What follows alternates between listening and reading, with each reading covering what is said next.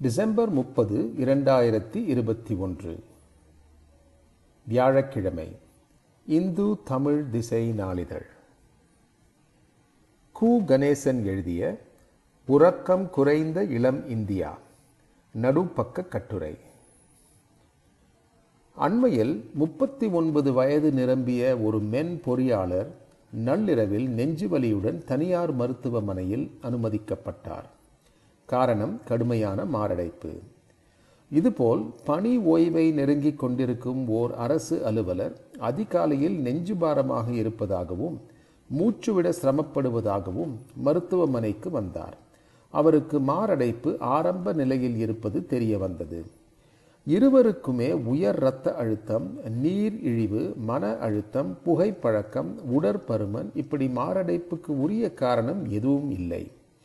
இன்னும் சொல்லப்போனால் முதலாம் அவர் வீட்டில் உடற்பயிற்சி மேற்கொள்கிறவர்.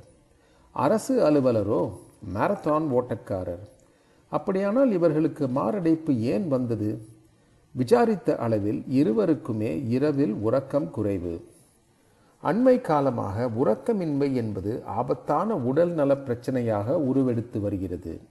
ஒரு தனியார் செய்தி நிறுவனம் நடத்திய ஆய்வில் இந்தியாவில் அறுபத்தி நான்கு சதவிகிதம் பேர் போதுமான அளவு உறங்குவதில்லை என்றும் ஐம்பத்தி ஓரு சதவிகிதம் பேர் தினமும் நாலிலிருந்து ஆறு மணி நேரம் மட்டுமே உறங்குவதாகவும் தெரிவித்துள்ளனர். பத்து சதவிகிதம் பேர் நாலு மணி நேரத்துக்கும் குறைவாகவே உறங்குவதாக அந்த கருத்து கணிப்பில் பதிவு செய்யப்பட்டுள்ளது. இளையோரிடம் ஒரு பெருந்தொற்று போல் பரவி வரும் உறக்கமின்மை பிரச்சனையை தனி மனித பிரச்சனையாக கடந்துவிட முடியாது என்று உறக்கச் சிறப்பு மருத்துவர்கள் ஸ்லீப் ஸ்பெஷலிஸ்ட் எச்சரித்துள்ளனர்.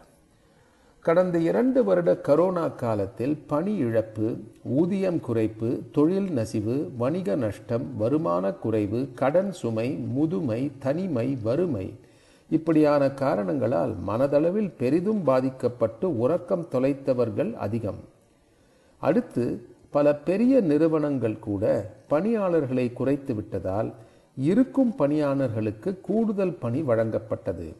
அவர்கள் நள்ளிரவை கடந்தும் பணியை முடித்து கொடுப்பது நடைமுறைக்கு வந்தது. இந்த பணிச்சுமை அநேக இளையோரின் உறக்கமின்மைக்கு முக்கிய காரணமானது. இன்றைய வாழ்க்கை முறையில் நள்ளிரவை தாண்டியும் தொலைக்காட்சி பார்ப்பது யூடியூபில் சினிமா பார்ப்பது வாட்ஸ்அப் ஃபேஸ்புக் ட்விட்டர் போன்ற ஊடகங்களில் கருத்துக்களை பதிவிடுவது என சமூக வலைத்தளங்களில் நேரத்தை தொலைத்துவிட்டு மிகவும் நேரம் கழித்து தூங்கச் செல்வது இளையோர் மத்தியில் வழக்கமாகி வருகிறது.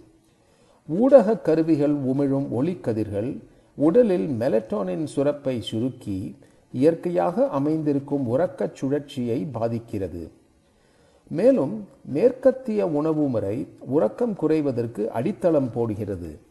இன்றைக்கு நடுத்தர வர்க்கத்தினர் பலரும் வாரத்தில் இரண்டு நாட்களுக்காவது இரவில் கடைக்கு சென்று கொழுப்பும் எண்ணெயும் மிகுந்த உணவுகளை அதிகம் சாப்பிடுகின்றனர். இதனால் உணவு செரிமானம் அடைய அதிக நேரம் எடுத்துக்கொள்கிறது.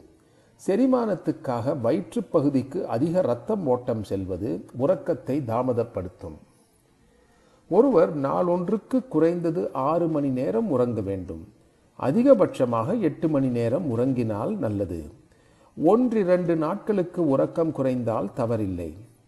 உறக்கம் குறைவது தொடர்கதையானால் உடல் நலம் மனநலம் பணிநலம் ஆகியவை பாதிக்கப்படும். முதலில் வழக்கமான சுறுசுறுப்பு குறையும். கவனம் சிதறும். பணி திறன் மறையும். மறதியும் களைப்பும் படுத்தும். இந்த தொடக்க நிலையில் எச்சரிக்கையாக இல்லாவிட்டால் அடுத்ததாக எரிச்சல் கோபம் மன அழுத்தம் ஆகியவை அதிகரித்து இரத்த அழுத்தத்தை எகிரச் செய்யும். நோய் தடுப்பாற்றல் குறையும். பால் உறவு சிக்கலாகும். உறக்கம் என்பது அழற்சியை அடக்கும் ஆயுதம். இது இல்லாத போது உடலில் பல உறுப்புகளில் அழற்சி ஏற்படுகிறது. முக்கியமாக கணையத்தில் ஏற்படும் அழற்சிதான் நீர் இழிவுக்கு அடிப்படை. அடங்காத நீர் இழிவு இதயத்துக்கு ஆகாது என்று சொல்ல தேவையில்லை. உடற்பருமன் என்பது இரத்த கொலஸ்ட்ராலை கூட்டி மாரடைப்பை தூண்டுவது உட்பட பல உடல் நல பிரச்சனைகளுக்கு ஆணிவேராக இருப்பதை நாம் அறிவோம். அதே வேளையில் உறக்கம் குறைவது உடற்பருமனுக்கும் வழி செய்யும் என்பதை பலரும் அறிவதில்லை. அண்மையில் அமெரிக்காவில் பென்சில்வேனியா மாநில பல்கலைக்கழகத்தில் மேற்கொள்ளப்பட்ட ஒரு ஆய்வில் உறக்கம் குறைந்தவர்களுக்கு லெப்டின் கிரிலின் எனும் இரண்டு ஹார்மோன்கள் பாதிக்கப்படுவதாக தெரிய வந்துள்ளது. லெப்டின் ஹார்மோன் நாம் சாப்பிடும்போது வயிறு நிரம்பி விட்டதை உணரச் செய்வது. கிரிலின் ஹார்மோன் பசியை தூண்டி ஆவலோடு உண்ணச் செல்வது. உறக்கம் குறைந்தவர்களுக்கு வயிறு நிரம்பியதை உணர முடியாமலும் அதிக பசி தொடர்வதாலும் கூடுதலாக சாப்பிட்டு உடற்பருமனுக்கு ஆளாகிறார்கள். இப்போதெல்லாம் வீட்டில் இருந்து கொண்டே அநேகரும் பணி செய்வதால் அலுவலகத்தில் நடப்பது போல் வீட்டில் நடப்பது குறைந்துவிட்டது அதிக நேரம் அமர்ந்து கொண்டே பணி செய்வது அதிகமாகிவிட்டது. இரண்டு மணி நேரம் தொடர்ந்து அமர்ந்து கொண்டே பணி செய்வது ஒரு சிகரெட் புகை புகைப்பதற்கு சமம். இளம் வயதில் மாரடைப்பு வருவதற்கு இதுவும் ஒரு முக்கிய காரணம்தான்.